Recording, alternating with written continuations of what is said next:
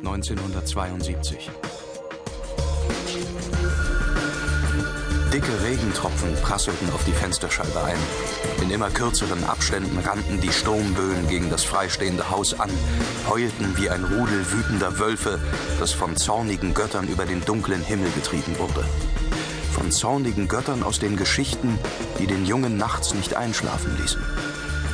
Die unnatürliche Kälte, die den schönen Septembernachmittag in das tobende Inferno vor dem Fenster verwandelt hatte, schien keineswegs nur von den schwarzen Wolken auszugehen, die wie ausgehungerte Raubtiere über dem schmalen, gelblichen Streifen am Horizont dahinjagten. Der Drache in seiner Hand begann zu zittern, und ein kalter Schauer rann ihm über den Rücken. Ganz langsam stellte er den kleinen Drachen auf den Boden zu den anderen Figuren, mit denen er gespielt hatte.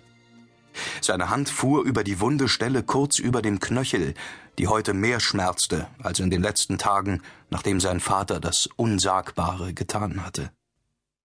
Die ringförmige gerötete Schwellung um sein Fußgelenk sollte ebenso wenig da sein wie das Unwetter. Wie um auf den entfesselten Zorn der Elemente zu antworten, flackerte in ihm abgrundtiefes Entsetzen auf. Er stand mit einem Ruck auf. Sein Blick glitt wie von selbst zu dem Drachentisch mit den Beinen, die so lebendig wirkten. Drachenbeine nannte er sie. Sie wandten sich schlangengleich nach oben, und ihre Gesichter, auf denen die Tischplatte ruhte, befanden sich auf gleicher Höhe wie sein eigenes. Er hatte nie geglaubt, dass sie lediglich aus Holz bestanden.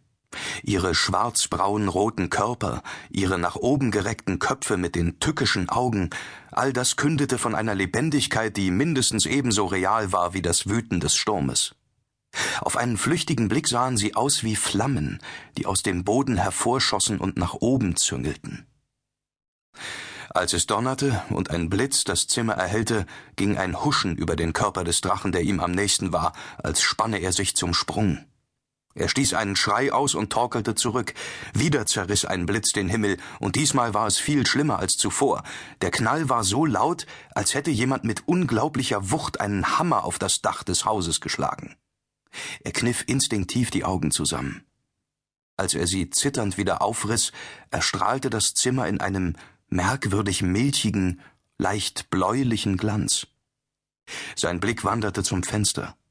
Irgendetwas war da draußen. Er glaubte es zu sehen, einen Schatten, der weghuschte. Er erschrak, vielleicht weil er darauf gefasst war, dass sich die Wölfe und sagenhaften Ungeheuer aus den Geschichten seines Vaters vor dem Fenster zusammengerottet hatten, um ihn in ihr dunkles Reich zu zerren. Er humpelte auf das Fenster zu. Die beschlagene Scheibe war ihm schon immer wie die Öffnung zu einer fremden Welt erschienen. Der Wind heulte um das Haus, als wäre er ein lebendiges Wesen, das gekommen war, ihn zu holen. Blitze und Donner tobten, wie von Thor mit seinem Hammer selbst geschleudert. Er stieß mit dem Knie gegen den hölzernen Drachen, und durch die wunde Stelle über seinem Knöchel schoss ein scharfer Schmerz. Seine Hand angelte haltsuchend nach oben zum Drachentisch, auf dem die alten Karten lagen, mit den Zeichnungen alter Höhlen und dunkler Gänge, die sich tief unter der Erde in den Drachenhort bohrten. Inmitten des heulenden Sturms und der prasselnden Tropfen hörte er ein Kratzen am Holz des Rahmens, das klang, als begehre etwas unglaublich Mächtiges Einlass, dem er nicht widerstehen konnte. Er streckte die Hand aus, um nach dem Fenstergriff zu greifen. Komm vom Fenster weg. Es war die tiefe Stimme seines Vaters, die plötzlich von der Tür aus ertönte. Die Stimme, die ihm bis vor wenigen Tagen noch unbedingtes Vertrauen eingeflößt hatte bis sein Vater das getan hatte, was ihn zu humpeln zwang und ihm in den ersten Tagen bei jedem Schritt einen scharfen Schmerz durch sein Bein jagte. Wieder war das Scharren am Fenster zu hören. Obwohl es klang, als sei eines der Wesen aus den Geschichten seines Vaters lebendig geworden, streckte er die Hand in plötzlich aufflackerndem Trotz nach dem Griff aus und drehte ihn um. Komm da weg!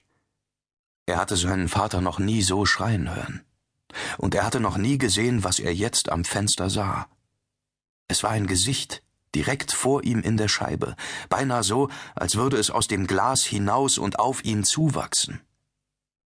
Es war ein Gesicht, wie er es noch nie zuvor gesehen hatte, halb Mensch und halb Tier, und sein Mund verzog sich zu einem wölfischen Lächeln. Er schlug die Hand vor den Mund, um einen Schrei zu ersticken. In den Augen des Wolfsgesichtigen funkelte ein gieriges Feuer.